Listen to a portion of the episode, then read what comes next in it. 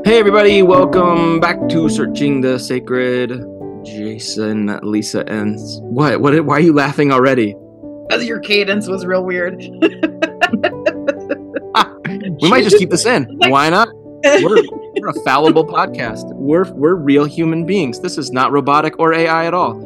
So, welcome to Searching the Sacred. My name is Jason. I'm here with Stephanie and Lisa, and we are happy to be hosting your conversation on the Bible, where we are going to be searching the Holy Scriptures and talking about passages and deconstructing them and reconstructing them in a way that makes them more muddy than probably clear. Is that an accurate description of what we do? I don't know. It was really fast. Yeah. I was trying to be totally different because you said my cadence was weird, so I tried to make it weirder. You did. So, it was very AI-esque. It sounded robotic. Yeah. Well done. Okay. I was trying to be ChatGPT. Perfect. So we are in a series where we are looking at things that Jesus said to people or interactions that Jesus had where things were a little bit spicy, a little different, not exactly what we would assume the benevolent, kind-hearted, loving, sacrificial Savior of the world would say to someone. And we are going to be taking a look at Matthew 16, 1 through 4 this time. And let me just say before we get started that we are recording this on the Monday after the Super Bowl. So congratulations to Kansas City, all the Swifties out there, of which I hold myself as one. We are super thrilled about that W. And, but there's just, a lot of tiredness and whatever. So we're going to just, we're pressing forward as the Bible talks about. We're pressing on because we are going to achieve the mark that God has for us. So, wow, I have Christianese that one up a ton.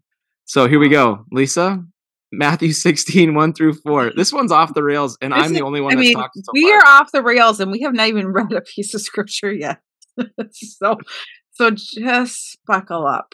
I just love that there's some people that are listening for the first time and they're like, nope, they already turned it off. But then there's people that have been listening to all of these and they are laughing because they know this doesn't ever happen. And they're like, what happened to our people? But anyway, here we go. Okay.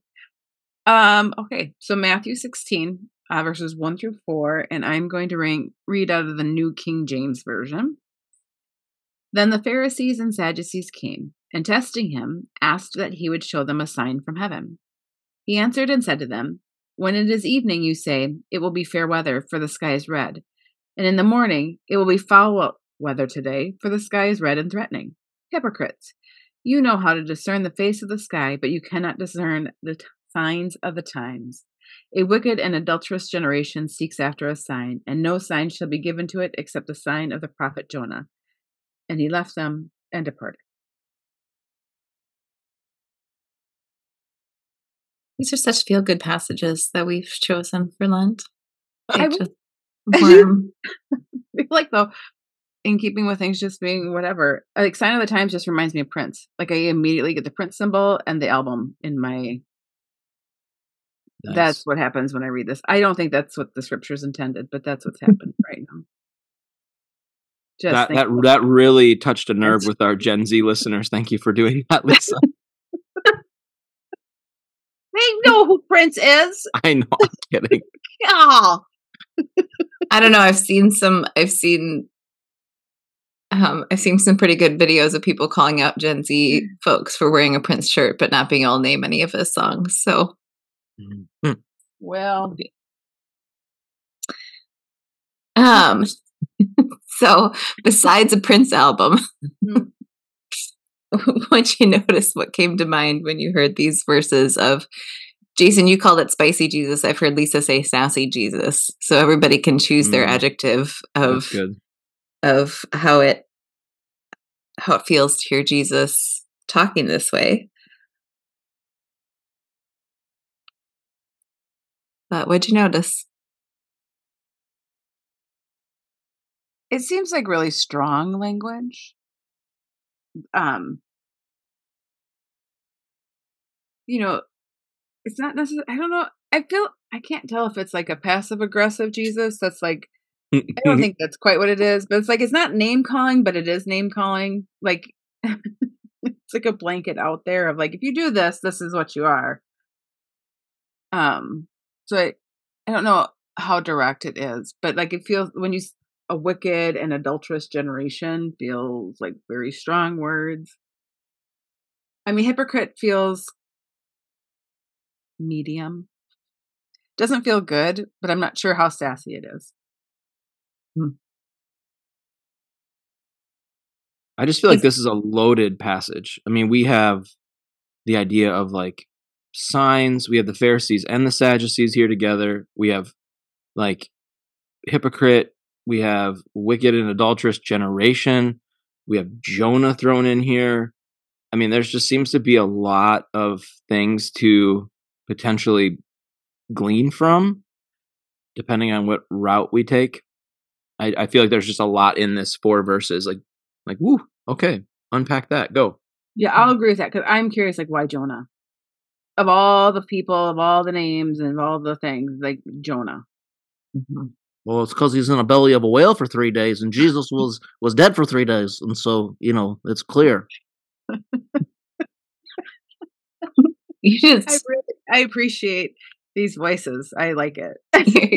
You're in a mood today, Jason. I got woken up at 4 a.m. after going to bed around 1 o'clock, and so I'm not well rested. So you're getting caffeinated, Jason, today. Bunchy Jason, I like it. Well, I think it probably helps to start where I think it was you who mentioned it, Jason, but the fact that the Pharisees and the Sadducees are together, because that's really easy to glance over if we don't know the historical context of who these groups are. And I think I hear it happen a lot with people where they, because of the way that these religious groups are talked about in the New Testament and because of the way pastors have talked about them in sermons, they're just clumped together in a way that is maybe not helpful for hearing what we're talking about. So Pharisees and Sadducees are very different groups. And in fact, they're groups that are opposed to one another. So what came to my mind as like hearing this passage, including the two of them approaching Jesus together, is this idea that the enemy of my enemy is my friend, that they both groups are displeased enough with Jesus that they have bonded together to approach Jesus because they are now friends because they are so opposed to this other person, this other perspective.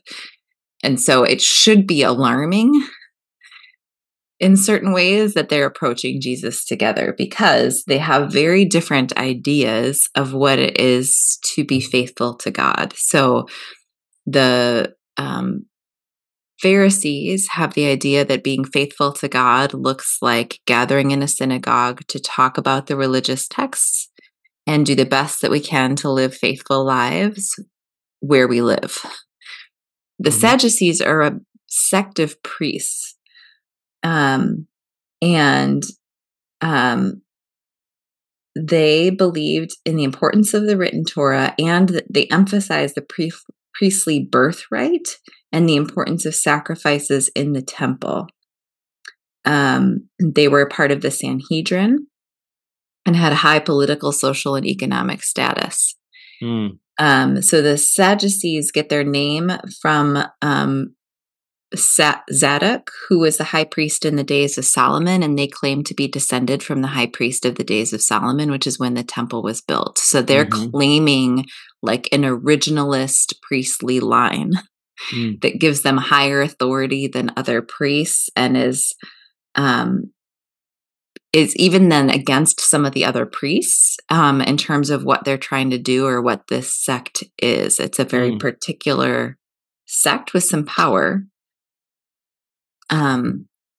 That generally the Pharisees would be quite against because of that, because they're trying to bring religious life to ordinary folks, and the Sadducees are not ordinary folks. They're the opposite of ordinary folks. So something about Jesus has irritated both of these groups enough that they're now coming to him together by the time we get to Matthew 16.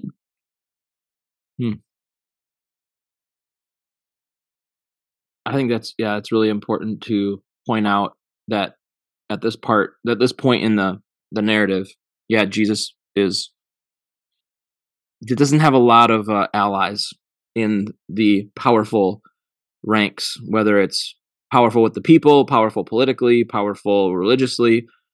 Jesus is not finding a lot of sympathizers outside of, you know, those that are really following and, you know, like those that would claim to be his disciples. So yeah, he's there's a crossroads coming, right? I mean, they're all going to coalesce against him pretty soon. So we're not too far away from that. And like, I mean, I like Jesus. He's done some cool stuff, but I'd have a lot of questions. I'd kind of be like, well, what's your deal? Mm-hmm. Like, what is actually happening? Because I feel, I mean, maybe it's, I don't know how many people I run around saying I'm a Messiah, or like, I don't, like, is it, I feel like there's enough where like, you're like, well, he's getting some time, like he's getting to actually have like a community of people kind of following him. Like it's worth paying attention because something's happening. But I feel like I would have a lot of questions. Right. I mean, that's the thing here too. They're not bonded together and like telling Jesus to stop or attacking Jesus physically, or but they come together to ask for a sign. So both of these groups from very different religious philosophies are concerned enough to just be like, hey, dude, like you're getting some power. We're a little concerned you're abusing that power. Would you just show us a sign that you're not harming the people we care about? Like there's also a way to not see these, because Jesus is often opposed to groups, we see them as being bad people or bad. And there's a way to just pause and say, let's assume good intentions. These are religious leaders who have different perspectives on what it means to be faithful, but perhaps have good intentions on what it means to be faithful. And they're concerned that from both of their perspectives, Jesus is being unfaithful. So show us a sign that you're actually leading people in the right direction. That's really generous. Sorry. Go ahead, Lisa. I'll jump in. I'm not going to forget what I'm going to say, so keep going. Okay, you're fired up. The First Nations version of the New Testament, it's an indigenous translation, but it changes the names, which I found a little bit helpful. And so I called the Pharisees the separated ones and the Sadducees the upright ones. Mm. Which I was like, oh, that's kind of an interesting way of thinking. Like, it helps me reframe them just a titch of like, yeah, this is a group of people who agree with how they see the world, but they don't see the world. Neither of these groups see the world the same way. And I mean, I'm curious if,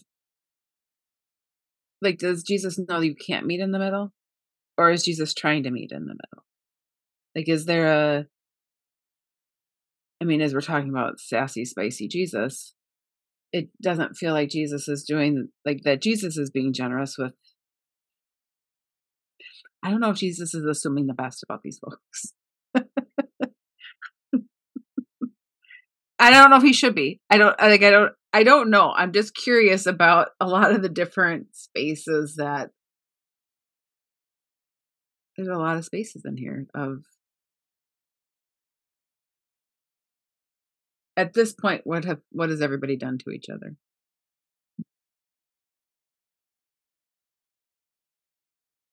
The idea that they are testing Jesus, there is a way to say these are really caring, thoughtful people that are trying their best to care well for the people that they are trying to shepherd or help connect to the divine in a meaningful way, all of that. They're sure, we can have a generous reading of them. My experience when it comes to people testing people is basically, do you agree with me on this? And if not, now I know to steer people clear of you. And in our time right now, a lot of that has to do with, are you an affirming Christian?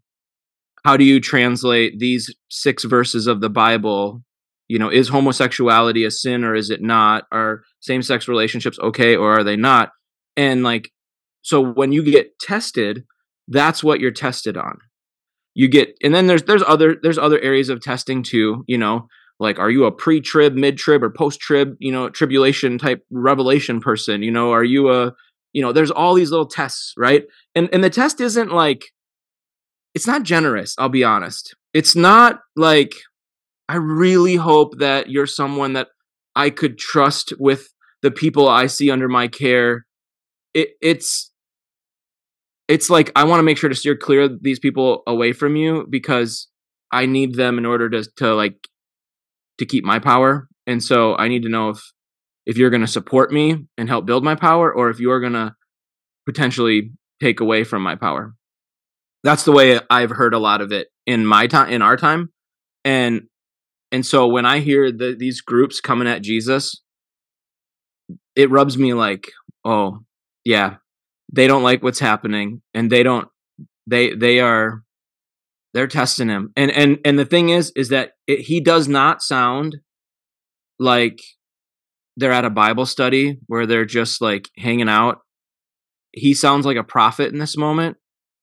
Like when he calls them an adulterous generation, I mean, that sounds like straight up out of like Jeremiah or something. Like he's like, you are so off. Like, are you kidding? Anyway, yeah, I think he is being tough. I think he is being direct. And I think he's drawn a line in the sand. Like, we got to stop doing this. I think my need to give them a generous intention in my read is because of how often I feel like a lot of the harm the church has done is because we refuse to see ourselves as the Pharisees and the Sadducees. 100%. And 9 times out of 10, that is who we are in the story. And we need to hear these words of Jesus as being towards us. And we see ourselves as having good intentions, and we see other people as having bad intentions. And so there's a way, I think, in order to see ourselves as the people Jesus is talking to, we need to pause and assume good enough intentions that we can see ourselves as them. And maybe like one of the comparison groups that I would think about here is this is a bit politically like because the Sadducees are really committed to the written Torah and the Pharisees are committed to both the oral and the written Torah. The Pharisees would actually be considered liberal, and the Sadducees would be considered conservative. So politically, we can think about a group of conservatives and a group of liberals both challenging Jesus because they both think Jesus is doing something harmful. If we see that, can we see ourselves as one of those groups who might challenge someone who seems like they're doing something harmful? And what would we be asking of them? And what if it's something different than a test? Because it doesn't say they ask for a test. It says they ask for a sign. There are other times where they're clearly testing Jesus and where they don't look good. Like when they bring the man with the withered hand in front of Jesus, they don't look good because that's like a test that misses the humanity of someone else. And we see ourselves as somebody who would ask for a sign when someone is disrupting the way we're trying to do things in the world. And where might that be coming from? And what kind of sign might we be asking for, or why? Can we do a generous reading just for a moment? We can come back and attack them later if we want to. Absolutely. I want to be generous enough in the reading that we can see ourselves as them. And so like when might we ask someone for a sign? When might we be concerned about our people and our way of doing things in the world to the point where we'd be concerned about someone else's use of power and ask for a sign? I think it's pretty fair to ask for a sign after Jesus is doing miracles. I mean, you do think it is, or you don't think it is? Yeah, I do. Because if I would be very suspicious of everything. That is how I operate in the world. I have a lot of like, you know, if I'm a Pharisee or Sadducee, I can see the dominoes. I can see what happens with this guy. If this guy's right, if it's wrong, if I'm wrong, if the whole thing's wrong. Like there's a lot of what ifs. So like, I would try to get like some sort of like, if I wasn't a witness to Jesus making bread and fishes do crazy things, or like I've heard about that, I've heard that Jesus has done some healing. There's been people healed in quite a few, like I'm just in the previous chapter, in the way Matthew's writing it, Jesus fed 5,000. So like the miracles right before this story.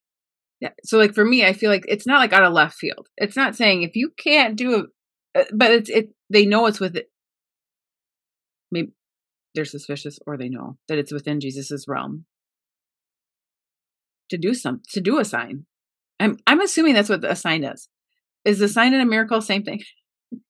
Are we same here, or am I imagining that? That's a fair question.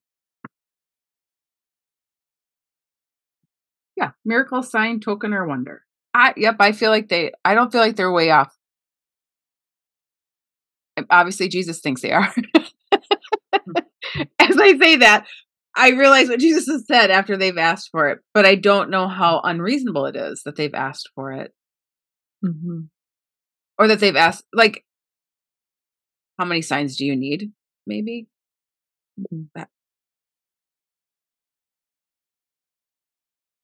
So I'm going to say this, and I don't know if it's going to be the right thing. But when I keep picturing this conversation and I try to contextualize it for today, it feels a little bit like you have your mainstream Christians over here and your conservative Christians over here, and both have some political and influential power. And then you have like some, I don't know, like new upstart church in the area that's growing leaps and bounds. And the mainstreamers and the conservative, Baptists or whatever are like, what's going on over there on the other side of town? Because that doesn't seem right to me. Or it seems like they're growing pretty fast. We better go test them to find out, are they really doing this Jesus thing? Or are they, what's going on here? But I don't think that's actually what's going on. I would contextualize this more to, you got the mainstreamers over here and you got the conservatives over here and whatnot. And then you have a immigrant population who is trying to talk about loving your enemies and radically helping those on the margins, and it's growing and something's happening. And then you got these powerful players going there and saying, let's just check to see if you're enough like us. And the response is, I don't have time for that. Are you kidding? Do you not see what's happening in the world right now? Do you not see who's actually hurting? Do you not see who's actually in need of a revolution of love and justice? Do you not actually get what's happening? Why would I waste a miracle on proving to you what is so evidently clear and should have been clear all along throughout the scriptures if you actually read what you preached? And all you're going to get is the sign of Jonah. And now we can dive into that all we want, but Jonah is someone with power who was going to preach a message of salvation and was like, nope, I don't want to waste my time over there. And God's like, sorry, get to work. There's a little bit Jesus is we're just going to go do the work now. Either get on board or get out of the way. And I feel like I want to, I don't know. I get heated about this one, I guess. There's a part of me that's just yes, I want to be sympathetic because I know I'm the Pharisee or the Sadducee. I totally, totally am. I want someone to, if I'm doing this wrong, I want to be yelled at. Probably that might not go over well, but also it might be what's needed. I'll never forget having an indigenous person stand up in chapel and say to all of us at Bethel and said, from a privileged position, you can never understand the Bible unless you listen to it from someone who's been oppressed. And I remember hearing that bold proclamation, and I was like, no, I don't agree. And then I sat with that for a long time, and I was like, oh, crap. I think he's right. And I don't know what to do with that as a pastor at this school. It felt like this kind of a moment. You all need to shut up now because you're missing what's happening in the real lives of real hurting people. And instead, you're just protecting your privilege and your power over here. And it was awesome and hard. Anyway, that's what I feel like Jesus is up to, and I like it. So anyway, I think we all have that thing to like, it's to suss out folks who are in power or who have the potential for power. And if we're going to trade in our power, if we have to, who's getting it? Who's going to, if there's like this huge wrestle happening, but there's also like, but it's not just the Sadducees and Pharisees, because the very next verses, Jesus is saying some things to the disciples. It's like nobody is understanding. Nobody is getting the message.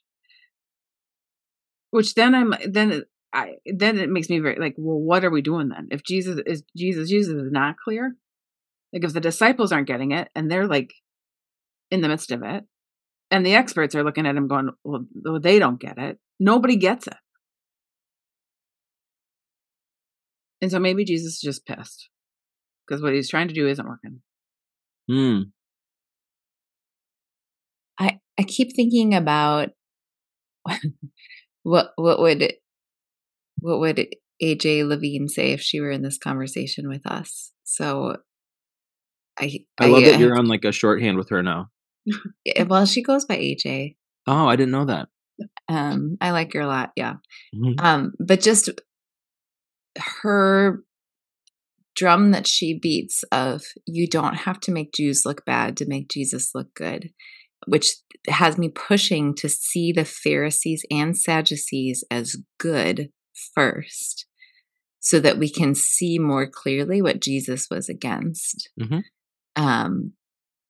And to say, like, what if, like, the Pharisees did have a reputation for caring well for their community, for welcoming the outsider, like all those things that Jesus did, the Pharisees had a reputation for doing that.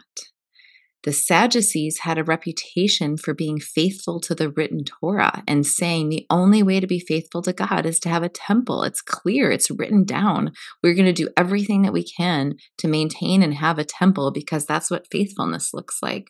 And we will keep this building open for you in the midst of political turmoil and turnover and all of the other empires coming and going. We will do what it takes to keep a temple open so that we can be faithful to God through the temple. And so if we see both groups as trying to hold on to something in the midst of chaotic times and feeling like Jesus is threatening something that they're nervous about, if we give them the benefit of the doubt and say, what if they're not nervous about their power? What if they are nervous for the people? And that Jesus is doing something that's leading the people astray. What kind of sign might they want? What would help them see Jesus as doing something good?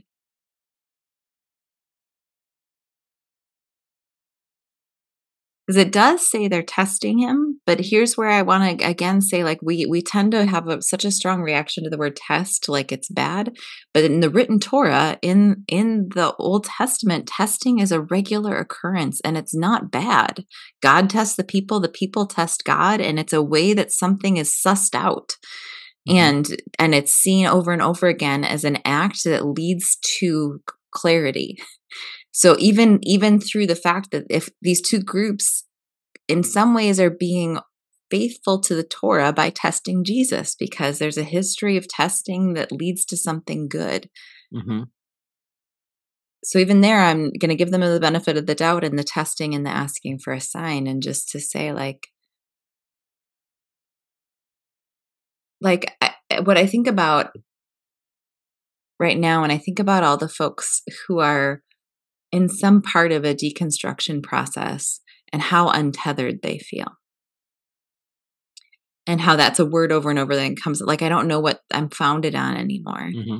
And both of these two groups, the Sadducees and the Pharisees, have stayed tethered to something.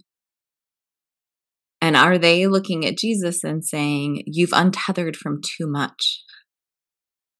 You're giving up too much. Like, is that what they're concerned about? Show us what you're still tied to. I feel like, and maybe I'm not saying this well because I'm saying it with such vigor. I feel like I want to hold two things at the same time.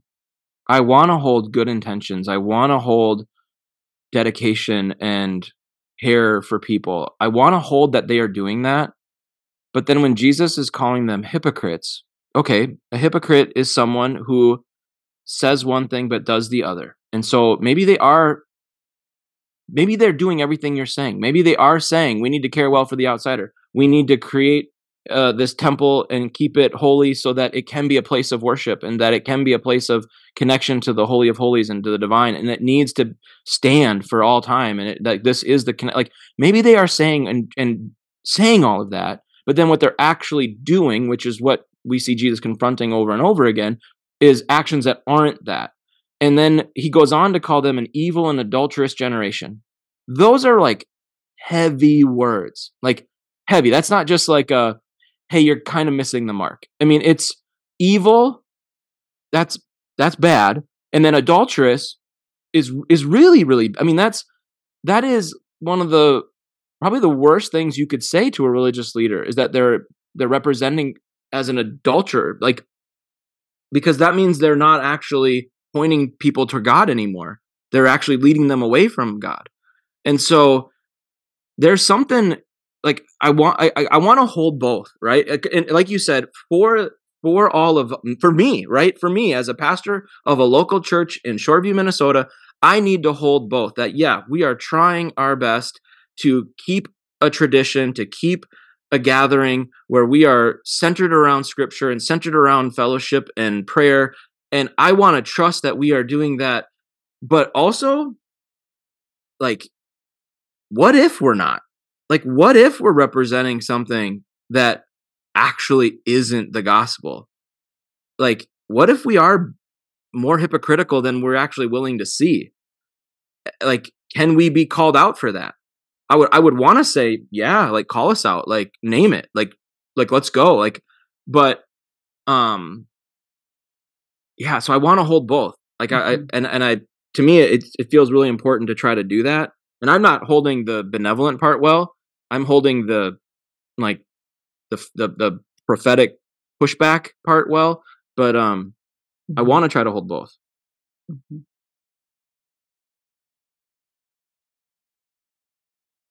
I think hypocrite is one of the words we wanted to talk about here because it's one of the spicy, sassy words of Jesus. So evil, and I also want to name this phrase of an evil and adulterous generation asks for a sign, but no sign will be given to you except the sign of Jonah.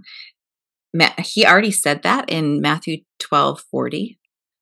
So he's actually repeating himself with that particular phrase, or 12:39. The scribes and Pharisees at that point are coming to him and asking for a sign, but he answers them, an evil and adulterous generation asks for a sign, but no sign will be given to you except for the sign of the prophet Jonah. And then he goes on in 12, just as Jonah was 3 days and 3 nights in the belly of the sea monster, for 3 days and 3 nights the Son of Man will be in the heart of the earth. The people of Nineveh will rise up at the judgment with this generation and condemn it because they repented at the proclamation of Jonah, and see something greater than Jonah is here. Hmm. So there's a lot to talk about there. And hypocrite is being paired with that here, which really just means actor in Greek. So it's a very strong word to us, but he's calling them actors. Hypocrite is the idea of pretending, being an assumed character in one spot, but it's not matching something else. And so there's that idea of being an actor is being paired with this thing he already said at another time in response to their asking for a sign. Maybe a little curious about, I think when I think of hypocrite as actor, it feels more accessible to me to receive it. Because how many times do I say something, even on this podcast, how I might say something that's important to me about justice, but then I'm not volunteering, or I'm not shopping differently on Amazon. Where are my actions not matching my words? I think a lot of us, if we're honest, there's a lot of times our actions don't match our words, no matter where we're coming from, politically, religiously. It's a part of the human experience to have actions not match our words. Mm-hmm. Can we be challenged on that? Can we see it? Mm-hmm. But then it's also curious to say, how How is asking for a sign a part of that actions not matching the words piece for these groups? When I think about the sign of Jonah, one thing that I think about several things. If I think about, potentially the fish, but also the fact that Jonah goes to Nineveh and preaches repentance. Nineveh is the capital city of the most powerful empire in the world at that time. So it is... Nineveh is the capital of Assyria, and at that point, Assyria is in power, which is why Jonah doesn't want to go there, not because it's an enemy, but because it's an oppressor. So there's a whole conversation there about what's going on in the book of Jonah, of like who deserves mercy and who doesn't. And also, they all repent, but he doesn't do anything to prove his message.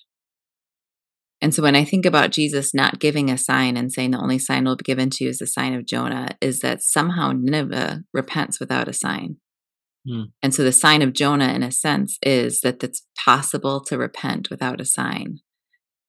And we got a whole book about that, but you're asking for a sign. Why is it taking so much? And there's also a narrative within Jonah of the prophet asserting his own opinion about who is worthy of forgiveness, right? He's like, they don't deserve forgiveness. I'm not going there. And now he could be going there because it's like, I don't see that as safe. I don't think it's a good idea to go to the belly of the beast, right? Like, I'm not going to do that. But also there's like pushback of like, they don't deserve this. Like, they don't deserve this message. And so he's going to go the opposite direction. And God's like, nope. Like, they're ready for it. They're ready to repent. They're ready to turn. And so I wonder if there's a little bit of like, Jesus is like, hey, the people are ready. This thing can start to turn, but you're assuming that things aren't ready for something different. You're still operating within the systems that are actually harming people. You got to break out of this. Like, you're asserting your own values, your own views, your own thoughts here. And the wind is blowing in a different direction, buddies. Like, we need to catch up to this and like get on board. And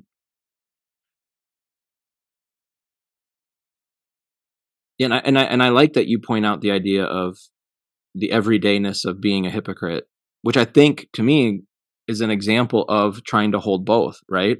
Like, everyday people trying to say the right thing, but then getting caught up in their lives in a way that they're not living out what, they may want to hold as true. And yeah, we can all look in the mirror and probably see that. And again, I think that's a really healthy tension to sit in the midst of. And that everydayness is reflected in the fact that what he challenges them on is that you read the sky. You look to the sky for signs of visit. I mean, we still have that phrase, like, what is it? Red sky at night, sailor's delight. Red sky in the morning, sailor's warning. Like, for generations, people have like looked for signs of like, what's the weather going to be? What's the, like, there's a way to read the earth. Yeah. And Jesus is saying, like, you do that. Why can't you read the times? Mm-hmm. The fact that you're asking for a sign means, like, that's the thing that's hypocritical, because there's signs around you that you're not seeing as pointing to me. You're not reading maybe you're being faithful to what you think you're supposed to be faithful to, but you're not reading what time we're in. You're in the wrong time. You're seeing things wrong. You're missing some things here in what you're seeing. Makes me think about what happens when we're trying to protect something. Because that's something the Pharisees and the Sadducees have in common, is they're both trying to protect something, which is a part of why they're asking for a sign. And Jesus seems to be willing to risk a lot more.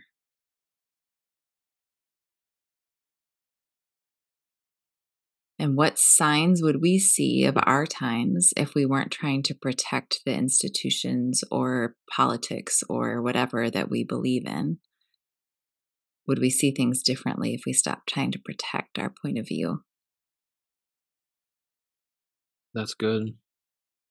That's hard. I think it's there's a part of me that is like, yes, and I want to be like such a champion of that idea, because when I, in some ways, it's because the things that I want to advocate for, the system's not working in their, on their behalf. And so I want to say, yeah, like, this is broken. This isn't working. We need to like be willing to change and adapt. And like, we need to have this more creative posture, this open posture. Like, yeah, I love it. But if I'm in power, I'm going to be way more hesitant about that idea of things changing, of things blowing in a new direction, I'm going to have a little bit of a harder time hearing that. Lisa, what have you been thinking about? I mean, I just feel like I still would like clarity. Like, I just don't know that it's wrong to ask for a sign. I think we ask for them all the time. I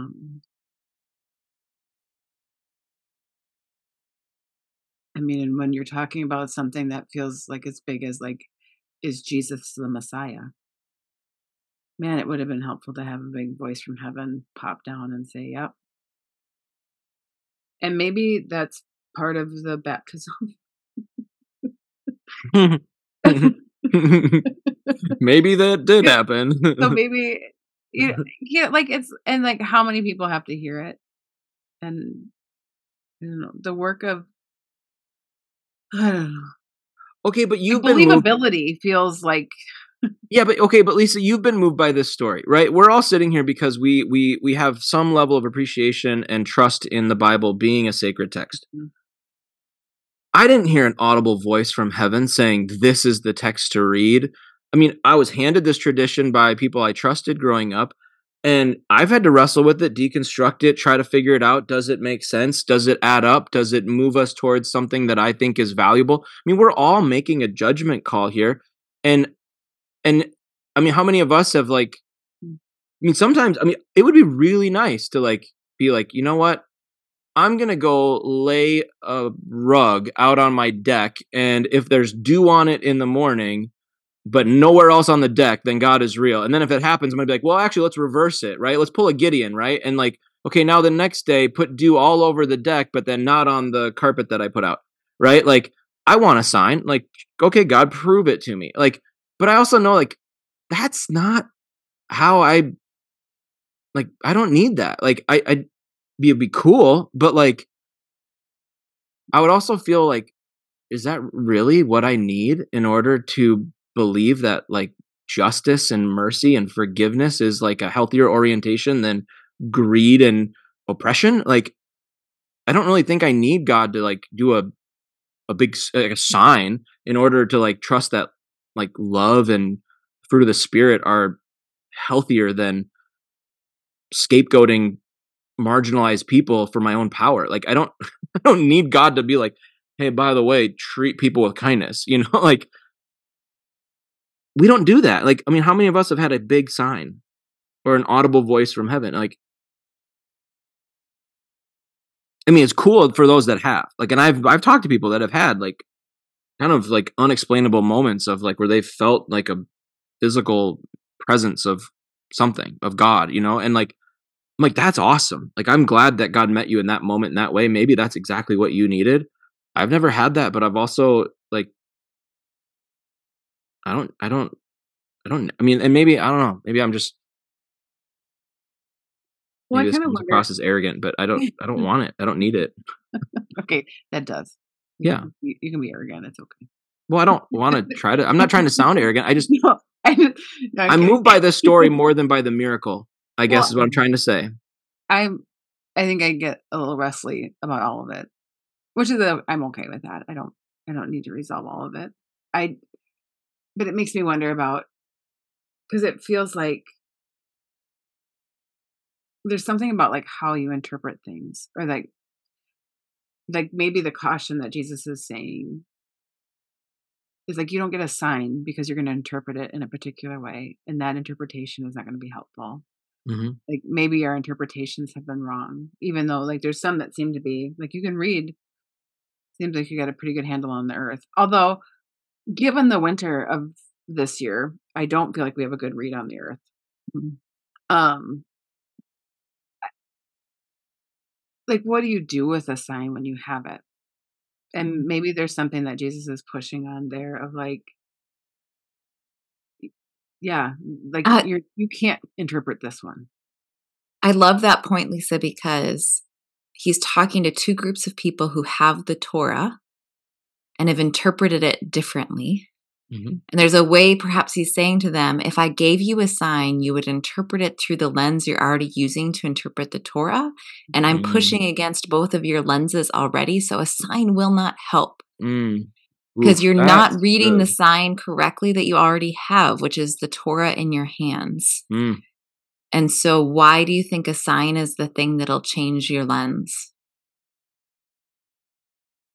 Because you have a lens and the lens is wrong.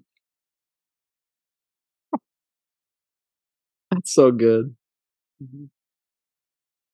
I mean, and I think that's where, like, when Jesus says, I mean, because the very next thing he does with the disciples is he's like, beware of the leaven of the Pharisees and the Sadducees. He's like, be careful what they're sprinkling into the dough here, because it's gonna make the whole thing rotten really quick. Like basically, like their lens, their ingredients, their way of baking this is gonna end up really harming things. And it reminds me of like, you know, you'll know a tree by its fruit. Like, is this fruit good? Is what's coming out good, or is what's coming out really unhealthy?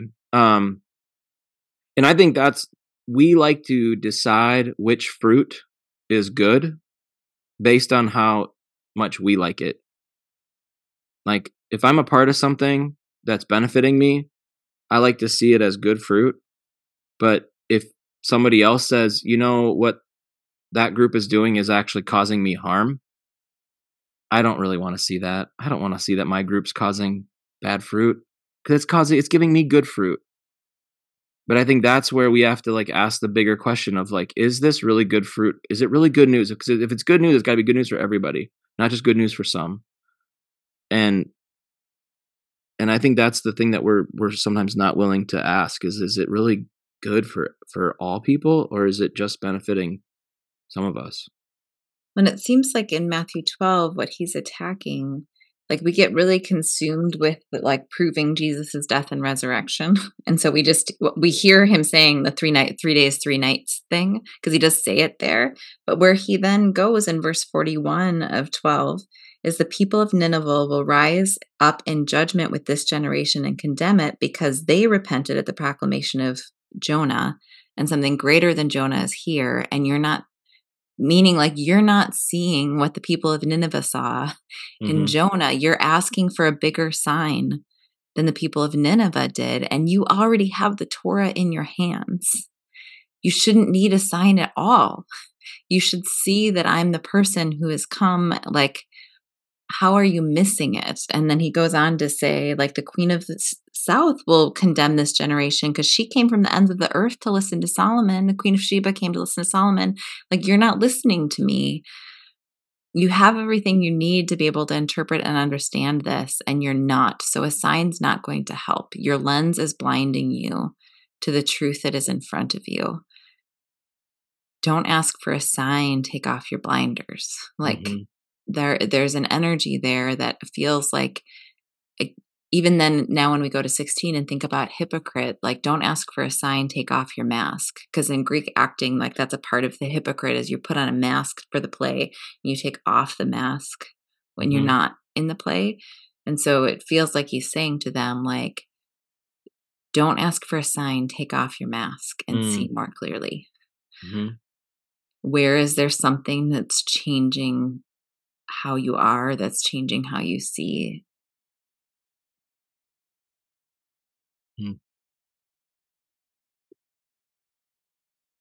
I like that. You know, I think that part of my own evolution as a person reading this this sacred text, has been the challenge of, can I put on a different set of lenses and read it? Because the hardest thing to do is to read something that you've read over and over and over and hear something new come. Like it's nearly impossible, because you're wired and programmed to pull out of it what you already know. And so if you think that God is a vengeful God who's going to, you know, throw people into hell that don't agree with God, you're going to read it that way. And it's going to bubble up and spark, and you're going to be like, see, there it is. But if you're someone who tries the lens of like, how much does forgiveness and mercy play a role in this text? How much does care for others play a role? You put that lens on, and it's gonna spark too. It's gonna bubble up. It's gonna be there. And I think for me the biggest challenge is like, how do I consciously take off a set of lenses and try to put on a different pair and see what sparks with this text? It's not easy, and I probably mess it up all the time, but it's been a helpful practice in order for the Bible to, in a way, come alive again. And part of it is allowing someone else's lens to be one to listen to, right? And I think that's one of the biggest challenges that we have, is trusting someone else's reading of something, which is what's beautiful about 40 Orchards, is sitting in a circle and allowing other people's lenses and perspectives to be held with honesty and with integrity and with equal standing is really meaningful. Like the action that causes Jesus, like when Jesus is saying a wicked and adulterous generation seeks, is actually like that word is epizateo, and that one is like intensely searching, like desire and clamors and demand to seek diligently, which anytime I'm in that mode of seeking something diligently, clamoring, desiring, craving, demanding, all of my energy is towards that action. That's where my energy lies, is in that work. And so the other thing that I think could possibly be happening is, like, if we put all of our energy in looking and seeking in the sign business, what we miss is the ability to see anything else. We can't actually see people. Like, it's impossible to live out the work of the Torah, of the New Testament, of what Jesus is doing for us to be like Jesus, if we're just trying to intently find a sign.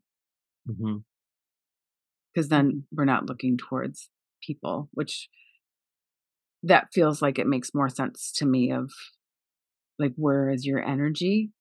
Like, what thing is Jesus actually ticked about? That if you're looking for a sign, maybe you are much more. If all of your energy is going for that, you will miss.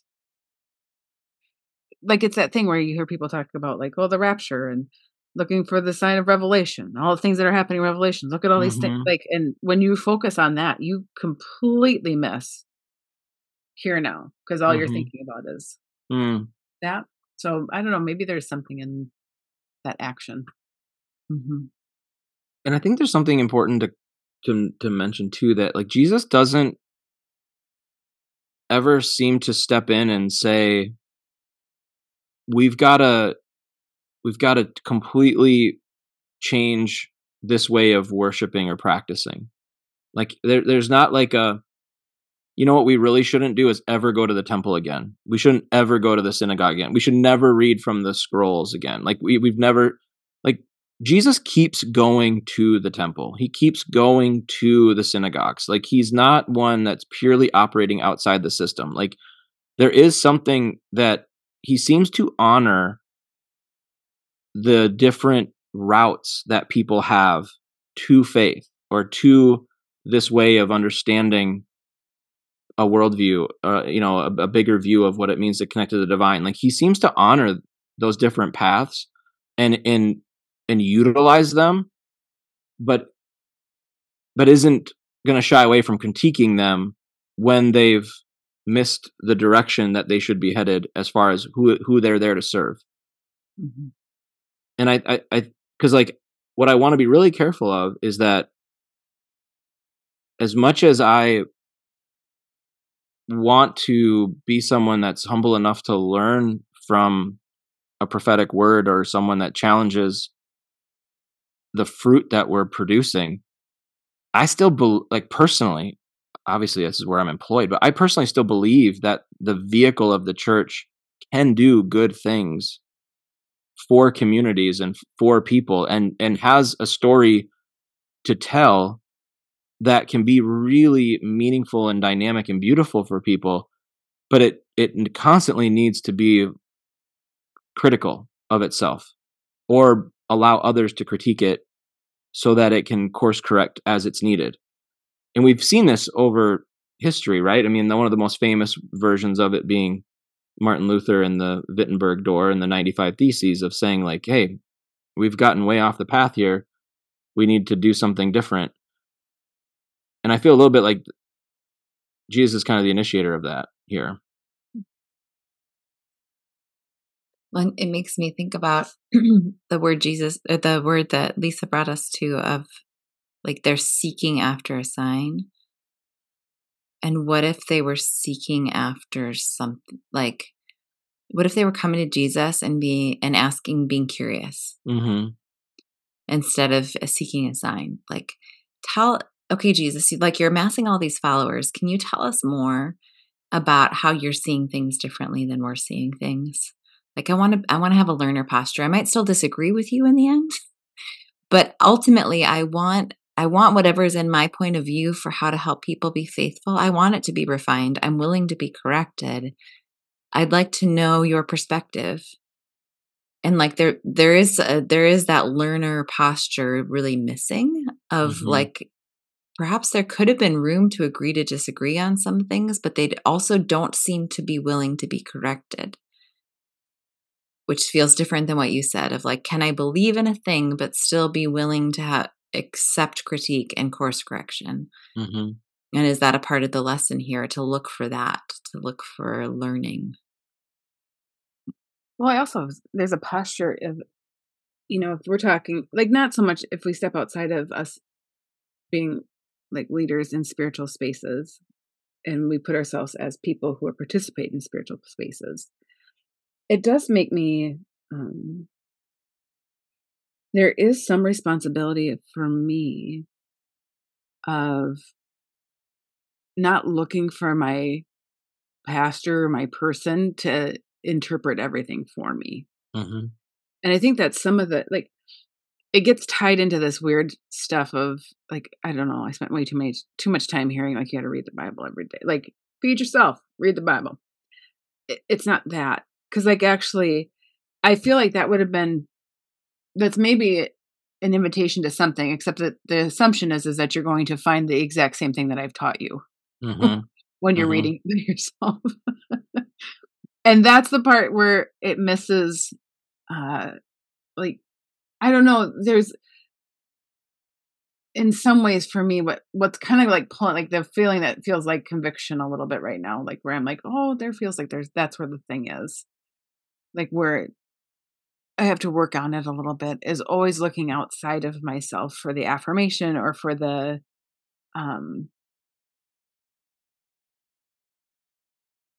yeah, it's really nice to have somebody that just tells you what it is.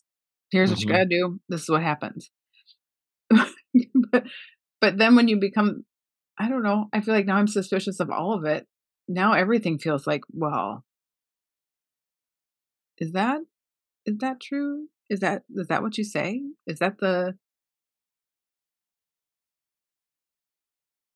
I don't know. It's just being in really hard spaces all the time. You just hear people say crazy stuff that I'm like, oh, I remember hearing that.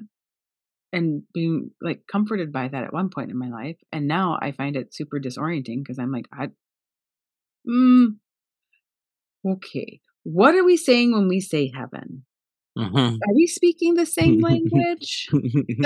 Like, I don't know. Yeah, I just, there's something in the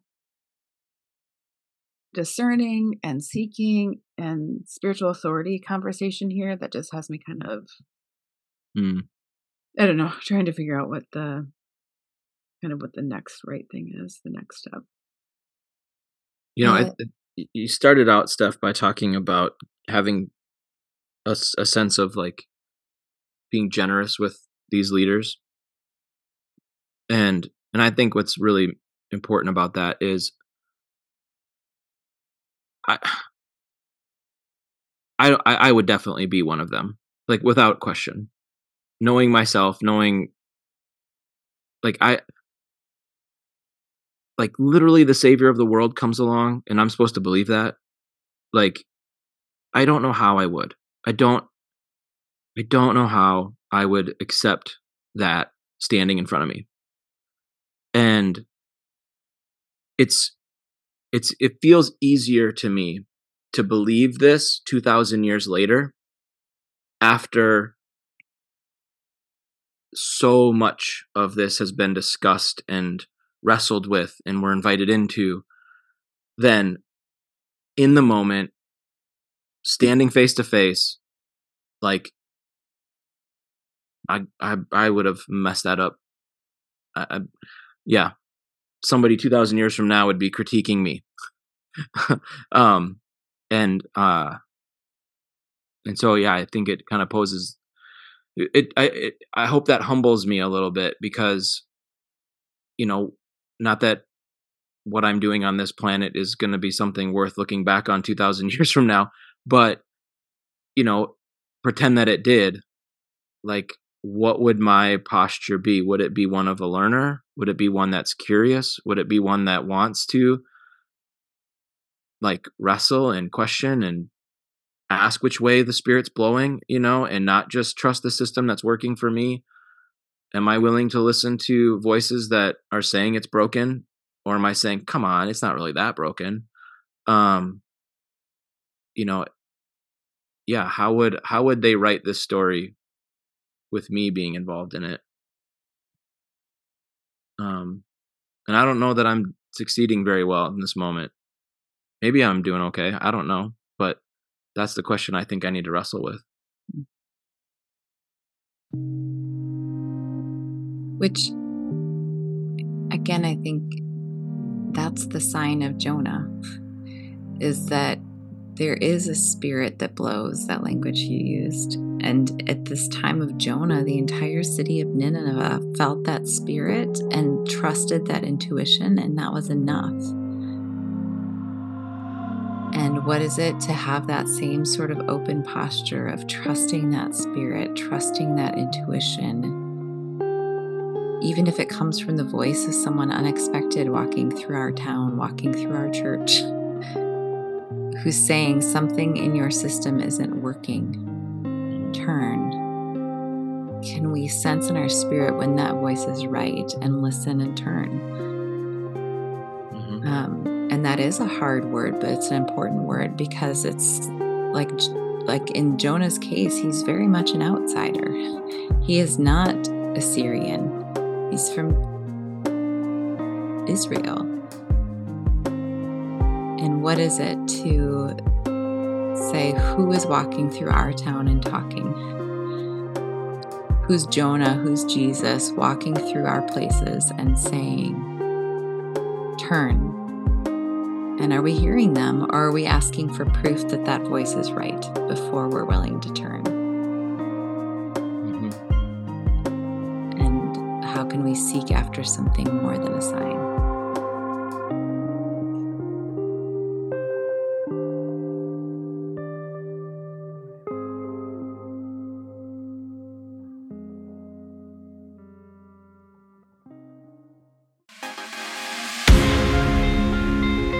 This has been a 40 Orchards podcast. At 40 Orchards, our mission is to create circles for all people to wrestle through biblical text so that together we can expand each other's experience of what is sacred, whole, and good. We search through the lens of sacred possibility, assuming there is more to be discovered, questioned, and applied as we listen for how God is still speaking. You can learn more about 40 Orchards and sign up for a study by going to 40, that's 40Orchards.org. Our opening music is by LesFM. Our closing music is by NCR Music Vibes. Additional music is by 3 Music. Any references to books or other sources can be found in the show notes of this episode. Thank you for searching the sacred.